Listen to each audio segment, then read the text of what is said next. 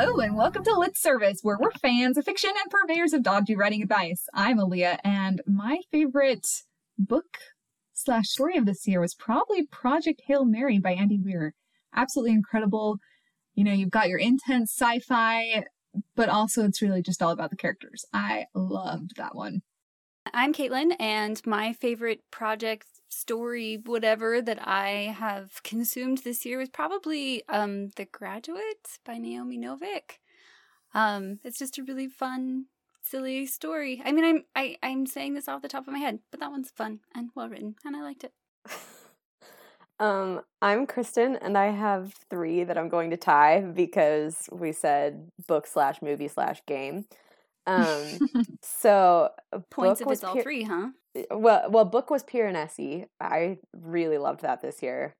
Movie, I'm gonna switch to TV show and talk about Arcane because I think that was my favorite of the year. And then game was Last of Us Part Two, which I got around to playing, and it was awesome. Mm. Excellent storytelling. Very cool. Very cool. I'll put another plug for Piranesi. That one forward me. Beautiful. Today, instead of narrowing in on one topic, we're actually going to go a little bit broader and talk about some of the things we think are essential elements of an exceptional story. So things, you know, that it's kind of good to to go through your own work and you know check off the box see if you have this. If not maybe go check out some of our other episodes because they're really fun things to add in and they can add a lot of depth to the tale you want to tell. To start us off kristen do you want to take it away with time skips? How when they work are we actually doing this through the lens of Arcane specifically? Because if we are, I want to say I feel like this is a really good discussion because it shows why our advice is always dodgy writing advice mm-hmm. because mm-hmm. liking things is subjective and not all of us liked Arcane, which is what we kind of like dove deep into on the outline here. And so we're talking about specific elements from Arcane, but mm-hmm. we do not all agree about whether or not those elements were done well or not. So it should be fun. it it should be fun. And uh, as the resident single person who enjoyed Arcane of the three of us, I am going to have to defend it. And it's 100% critic rating on Rotten Tomatoes. So just throwing I, that out there. I'm in the middle. there are things that I did not like and things that I did. Okay, but, are we going to give a spoiler warning or are absolutely. we going to yes. keep broad first and spoiler later? How do we want to oh, do no. this? 100% you cannot okay. listen to this if you We're have not seen all three acts of Arcane. Yeah, so if you're the type of person who likes to hear people talk about stuff in order to convince you to watch it, then please keep listening. If you have not watched it and you do not want it spoiled, please stop right now because we are going yes. to spoil all of it but maybe we need to give like a little introduction about what Arcane is. And it is yeah. an animated show on Netflix done with Riot and Fortiche. And I'm I don't know if I'm saying that right. Basically, it's a it's a TV show, nine episodes based off of League of Legends. But I know nothing about League of Legends. You don't have to know anything either. about it, and it's probably better if you don't. Is my understanding based on what people say about League of Legends. Yeah, I mean, I think there's like actually an, a bias against movies and TV shows that are based off of video games because they always do a bad job. Yeah. but as someone who has also not gone anywhere, like I actually looked up the video game today as I was looking at notes because I wanted to see, I realized that all the main characters in this story, not all of them, but most of them are main characters in the game. So I wanted mm-hmm. to go look at the representations of them online and they're not, they're not the same. And so I don't really know much about the game and I don't really care because I don't really like video games. Basically, it's a story about two, I, I, guess, intertwined cities Piltover, which is this steampunk utopia, and Zaun, which is literally underneath it and is horrible and is uh, sort of like the poor side to the, the Piltover's grandiosity. And it is about two sisters who live in the Undercity and a bunch of other people and some really cool stuff with magic and science and drama. Lots of drama. That's not what? a great sum up, but what a summary! My goodness, I know. it's the it's a story about a girl uh, oh, two little girls whose parents are killed during riots, essentially, because Zaun, this area that isn't actually a city, is trying to separate from the utopia because the utopia is not taking care of them.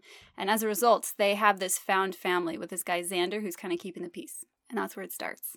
So, time skips. Let's get back to time skips. now that we're back to time skips. Well, there was a time skip in this Yeah, conversation. exactly, exactly. The thing is about Arcane is that it's set up in three three episode acts. So the first arc, I guess, came out one week and it was the first three episodes, and then next week was another three episodes, and the third week was another three episodes. And they did something kind of um, daring, I guess, in that after the first act, they skipped to like I don't know some indeterminate point in the future, like ten ish years was my guess. I've heard some people guess five. I think it's more than that, but whatever. I think it's Um, six because Vi has a six tattooed on her cheek. No, she she has her name Vi. She gets a new one every year. Yes. No, no, I think it's six. okay, This, We'll that's how with that. It's arbitrary the conversation Yeah. is going to be. It's not based in anything real. so time skips. So I I think in my experience with time skips, there are a number of things that can go wrong, which is that um, a lot of times after writers decide to skip an arbitrary point amount of time, they'll have to spend a ton of time playing catch up and basically info dump on what happened in the time that you were away. So that's one one pitfall. And the other is sort of the reverse of that, which is that time like stops in in the years that you're skipping, where the bad guy doesn't really make any progress and nothing's really changing, and um, you it There's may as well be for the next day. skip. Exactly. Yeah. And in my opinion, as the the person who thinks that they did this well, I think that Arcane handles their time skip really well because um, the world does move on. Like we we see that Hextech has become a real staple in both Piltover and Zaun. Um, we see characters achieve goals and maybe find that those goals are a little hollow. Um, we see the villain um, progressing in his in his role in the Undercity. We see a ton of stuff. N- nothing stops really, and I think that the way that they handle sort of catching the audience up to speed is really well done because there's really there's zero info dumping. We we just they assume that we're smart enough to keep up and they move forward and show us what's going on and I thought that was great. I actually like that part too because you get to you get to kind of learn the world twice. We met the characters at the beginning and fell in love with them, and then we have this time skip. We have to re-meet them all over again, but we already care about them. So I actually was more invested in meeting them the second time, I think, than the first time. Yeah, we want to see where they where they ended up, right? And I think that you mentioned when we were talking about this, like in our outline, that the the way that they use the the method they used to reintroduce us to the world was really cool because there's one character who did not move forward and gets Mhm. reintroduced to the world along with us. If you want, Yeah, yeah, exactly. Because my sweet darling Vi uh, has been in prison for so long, and um, she has to relearn the world that she's really familiar with. And so, as she sort of goes through the story, she be she becomes like the outsider in a way that we get to see things through new eyes with which you know that happens a lot in in fantasy or any form of book honestly where you have somebody who serves as the audience stand-in in some ways and i think it was a really great idea to have vi be that especially because she's ostensibly the main main character uh, I, I would say i mean that's a big cast but i i think she's she's kind of our point of view protagonist I would say that it's probably split between her and Powder slash Jinx. So at the end of the first Yeah. act, here's where we start spoiling things. Um, Powder, who really, really wants to be uh, a part of her her sister's crew, who goes and steals things. They're trying to make their family, you know, have enough food to eat, and so they go up to the top side to go steal stuff from rich people. And she, in when she goes, she actually messes things up. She makes a whole building explode. And then, in all of the fallout from that, as people are trying to figure out how to not create a war between the two places, she then gets her entire family killed trying to help them. So she's uh, a very tragic character who, at the very end, Vi, her older sister, who has been like her champion through the whole thing, walks away from her and is like, You just killed my whole family and you are a jinx. And the next time we see her, she's going by the name Jinx and has turned into a scary person. So That's simplifying it a little. I mean, Vi, Vi didn't really go intentionally, but yeah. no, I- she does. She does very consciously walk away from her sister yes. when they're in a very dangerous area. The bad guy's standing there with a Mhm. knife. As soon as she sees him, she tries to go back, but then she gets arrested and taken away. And there's Yeah. our time skip. Yeah, exactly. And yeah. um, I don't. Did you read Lies of Locke-Lamora, Caitlin? Yes, you have, yes, right? I did. And you mm-hmm. haven't, right, Aaliyah? No. I just remember uh, when I was watching this episode, the third episode, when all this goes down, I was like, "Oh my gosh, are they gonna pull Lies of Locke-Lamora?" And then they did, and it freaked me out. It was awesome. Lies of Locke-Lamora is a really fun, well written, and very well developed heist fantasy book with a huge world. It is very gritty for those of you who don't like violence like extremely and you know i i don't see people use swearing in fantasy books quite so prolifically as in that book. So if something bother you then don't read it. But um that's a very fair content warning. But um but yeah it's a very cool developed world that does actually remind me quite a bit of this tv show so how does jinx play into foils and what are some other examples of foils we saw anything we can add into our own writing from what we saw well, I think Arcane is kind of the perfect setup to talk about foils because you have duality at its center. I, mean, you have Piltover and Zaun who are really closely intertwined and whose futures basically depend on each other. Neither of them is what they would choose to be, I guess is a good way to say it. So, so the cities themselves function as foils for each other. And so within that setup where we we are already trained to focus on looking for pairs, we have so many foils and i think foils are generally used they're used best in my opinion between a hero and a villain to sort of accentuate the hero's flaws and maybe bring out the villain's good side and show how similar your your two main characters really are and i think um, it makes for really compelling storytelling when you have people who are from similar backgrounds but who approach problems from different perspectives and end up with wildly different solutions. Arcane has some of that typical good guy, bad guy foil stuff going on, but they also have a lot of more slippery, not quite so preachy foils, I guess would be the way to say it. Because obviously, I mean, we have Vander and Silco, who are the the father figures to Vi and Jinx, and we have Vi and Jinx who serve as foils for each other as well. And Vander and Silco both have the same goal of liberating the Undercity, and later they both have the same goal as being good fathers, but they go about things totally differently and problem solving in different ways. And it sort of gives you the chance to explore an issue from every side instead of just focusing on one perspective, which I think is the power of foils doesn't really work out super well for either of them. Oh, Spoiler no. alert, because Jinx kills both of them. So, you know, it works out. so basically, the, thorough, you know? the moral of the story Impartial. is don't adopt powder. Powder is a bad child. We don't. Yes. That's horrible. I, I really, my heart breaks for little powder, but yeah. man, she should not have. You know, sometimes you shouldn't play with bombs. You know, it, it just comes down to that simple of a mm-hmm. moral. Well, but but actually, I mm. think um, Powder's relationship with Silco is a really, really great illustration of how to make a villain like somebody that you can identify with because there's a moment just in the first like when when Silco first finds Powder. I don't know if this was your point, but it was one that I wanted to make too, so I'm going to take it. There's this moment where you see him looking at her and seeing himself in her. He sees her as like the abandoned, betrayed child, and he's literally holding a knife and he's about to kill her, but he sits down instead and gives her a hug and is like, They left you, didn't they? And then later, after the time jump, we see how Silco, despite all of the terrible, terrible things he's doing, he is running a terrible drug enterprise that is like killing his own city and will do anything to like make money, it sounds like. And he uses this girl, Powder, who becomes Jinx, to do it and still is acting trying to be a good father to her. And seeing that side of him makes him less of a cardboard cutout for a villain because you can see he's doing all these terrible things but he's also like they were wrong about you. You're perfect over and over and over again and trying to teach her to like be okay with herself which is her big huge trauma is, is being okay with herself and not yeah. believing that she's a terrible person well, and there's a really great moment where Silco is sort of like losing his grasp on on his power, and Jinx is causing all sorts of problems. And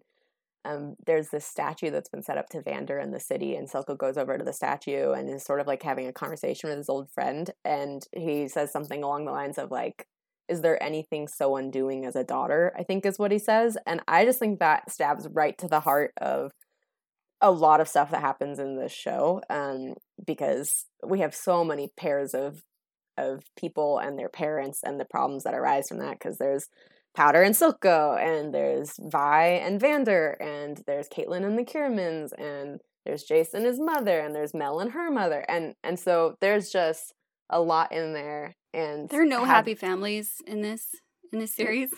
No, Everybody's not, mad. not alive ones. Not live ones. That's true. That's true. We don't we don't know how the dead ones are. Maybe they were happy. That's true. That's true. One of the other um, foils I really wanted to bring up because it was one of my favorites is that there are two children who are super, super traumatized right at the beginning of this movie or this TV show. I keep calling it a movie. Very long movie.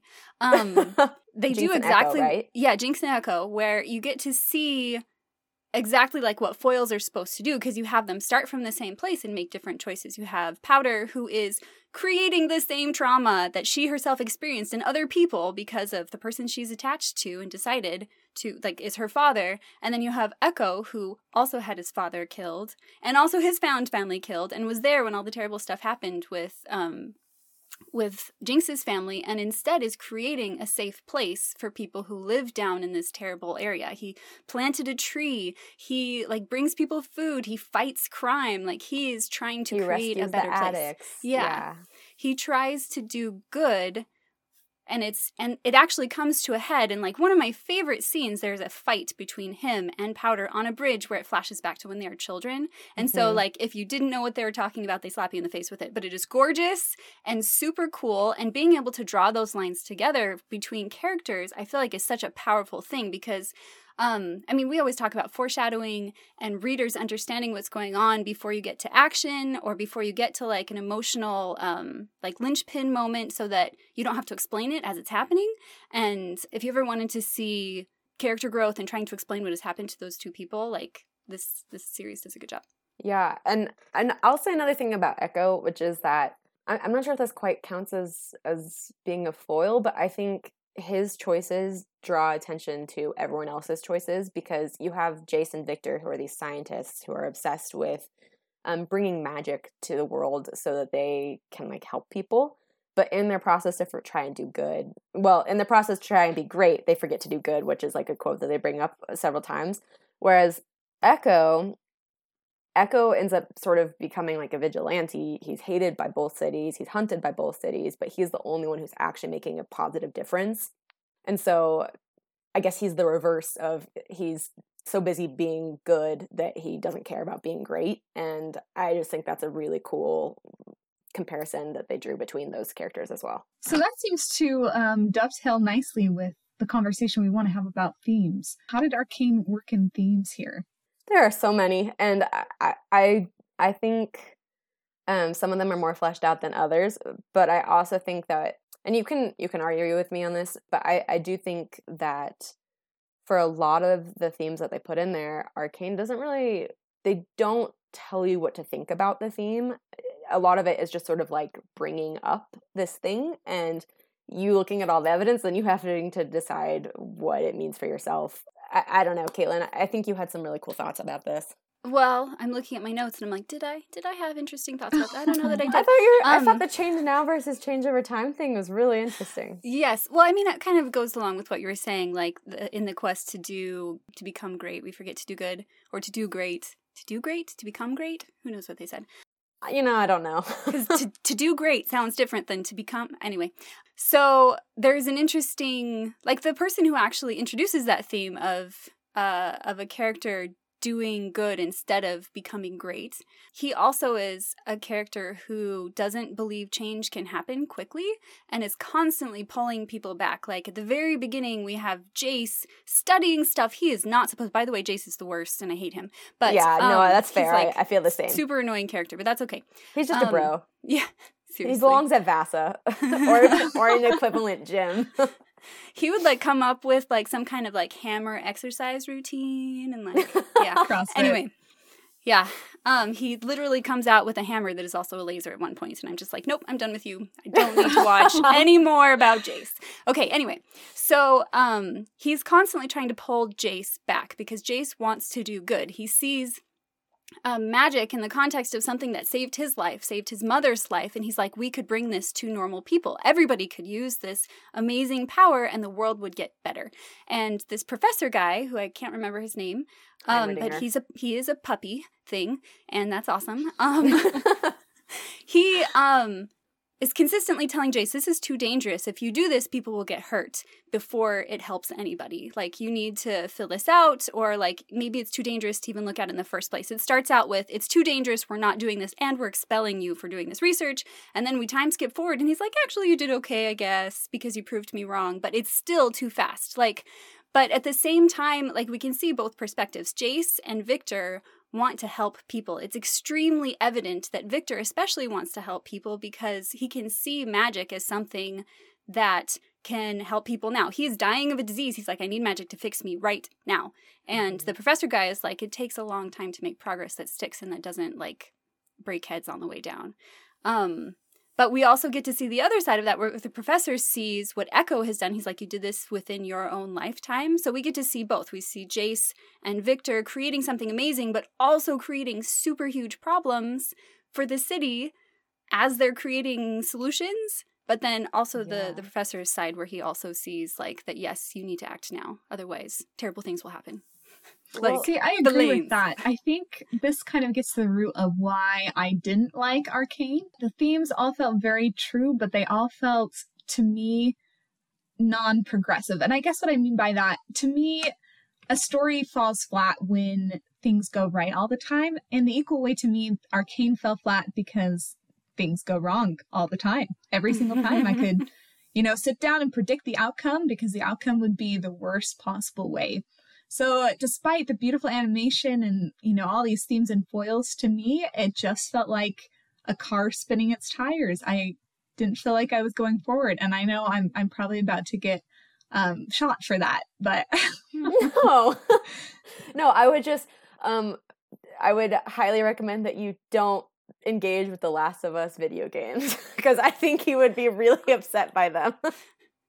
I actually agree with Aaliyah on this because I do feel like in order for a story to feel like it's not one note, you need to have more than one express more than one emotion being expressed and over and over we have trauma, confusion and violence just over and over and over and over again and there weren't very many happy high points. Um like you can see characters like having little tiny moments of happiness, but for the most part everything goes wrong. And actually, I I kind of feel like my biggest quibble with this thing is that one of the characters, Jinx, who's at the center of this, I feel like has very shallow motivation and I'm not really sure why she does any of the stuff that she does. And so it's really difficult to follow her and to be like, "Yes, I can see why you're acting this way." And and any um, especially long form stuff where you have to focus in on characters so people will follow those characters and fall in love with them and stuff it's really hard to follow a character who you're like why are you acting like this? Like nothing you're doing makes sense. So I, I really struggled with that. Like i think that vi did a great job and some of the other characters like were in and out and i was okay with but jinx at the center especially since the climax like focuses on her and the decisions that she's making. I was like I'm not here for this and I don't care about Jinx at all. So it fell flat for me there. Kristen, you may argue. It's fine. No, I, I, I don't. I, I don't need to argue about your opinion, you know, like um... No, you can I mean it might have been done like there are things that were done well. No, I, I will actually agree. I, I think I just tend to enjoy different types of stories. I, for me, hitting the same sort of emotional beats isn't a problem, um, especially because in a story like this, where you're focusing on sort of the systems that are in place and how they perpetuate themselves, I, I feel like it rings true. And I also thought it was really interesting to see the way that even when people were trying to do good, it it got thwarted sort of by the byproducts of their own issues. So like at the very end, you finally have the city, the, the council is voting to separate uh, Zaun from Piltover, right? And things are going to, maybe they're going to step in the right direction. We've got people forging literal bridges, metaphorical bridges as they cross literal bridges. And then Jinx, who has been harmed by the system, makes a really weird and stupid and scary choice and potentially destroys all the good that they were working for. And it's sort of all because the problem didn't get fixed earlier. And I just think that that's a pretty cool way to explore sort of what the lack of action does, that any action is better than inaction. I think you're right. I think Jinx Jinx is a hard character to get on board with with her motivation. I mean, you you have lot there are lots of characters who are sort of like her out there. Like I think it's fair to compare her to someone like Harley Quinn, where half of the fun of Harley is is fun. You know, she's supposed to be fun. She's crazy, but um, you're supposed to sort of enjoy that, and that's supposed to be funny. And I don't think you're supposed to feel that about Jinx, especially because the whole series is basically her being defined by other people and trying to figure out where she fits and who she is. So I do think it's fair to say that she's she's she's a little flat because she doesn't know who she is and she's trying to figure that out. And i am hopeful that they can give us some answers in the next season because there will be a second season but i totally see where you're coming from. I and i and in my opinion you're right. I just enjoyed it i actually wonder if that feeds into what aaliyah and i were kind of complaining about a second ago with it being one note because harley quinn I haven't actually watched a whole lot of Harley Quinn stuff. Um, I think I put in the notes that I feel like Jinx starring in this series is like Harley Quinn starring in Lord of the Rings because she doesn't fit in with the other characters as far as the way she acts or what she does. She's like 10 times more, like more. And like, usually when you watch something that's more with Harley Quinn, you also have the Joker and Batman who are like super extra, all of them. But um, you don't think Silco is excessive or like the creepy scientist guy with his bright pink slush or the fact that Vander turns into a freaky monster because he drinks a purple serum. Those all feel like they belong in the same world to me.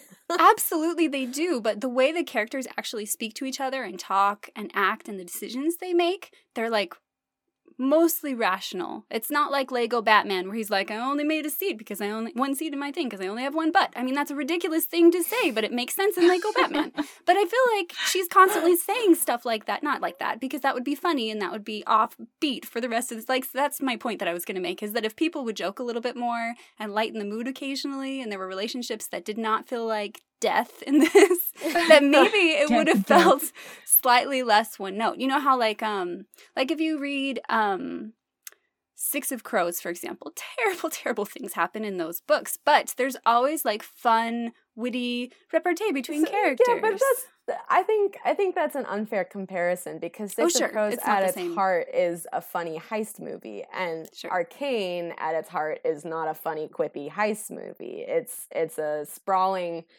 Game of Thrones style drama. So I mean, if you were to like, there there are moments that are lighthearted, but I think if you push too far in that direction, you break what they actually built, and I I don't know. But I mean, I feel like there are like huge drama, amazing, meant to to address hard things um series that still manage to be lighthearted sometimes. Like yeah. um like The Way of Kings for example, which I mean, also, it's, it's, different. It's different. Different. I know it's different, but the whole point of those books is like addressing some pretty rough stuff and like some really difficult situations. Like we start with characters who are like got their friends killed and like uh are you know like there's really difficult stuff happening in those there's depression like one of the main characters is really struggling with depression and almost commits suicide in the middle of it. Like it's it's not happy stuff that we're dealing with in those books but it still manages to have redeeming relationships between people even if they're not funny.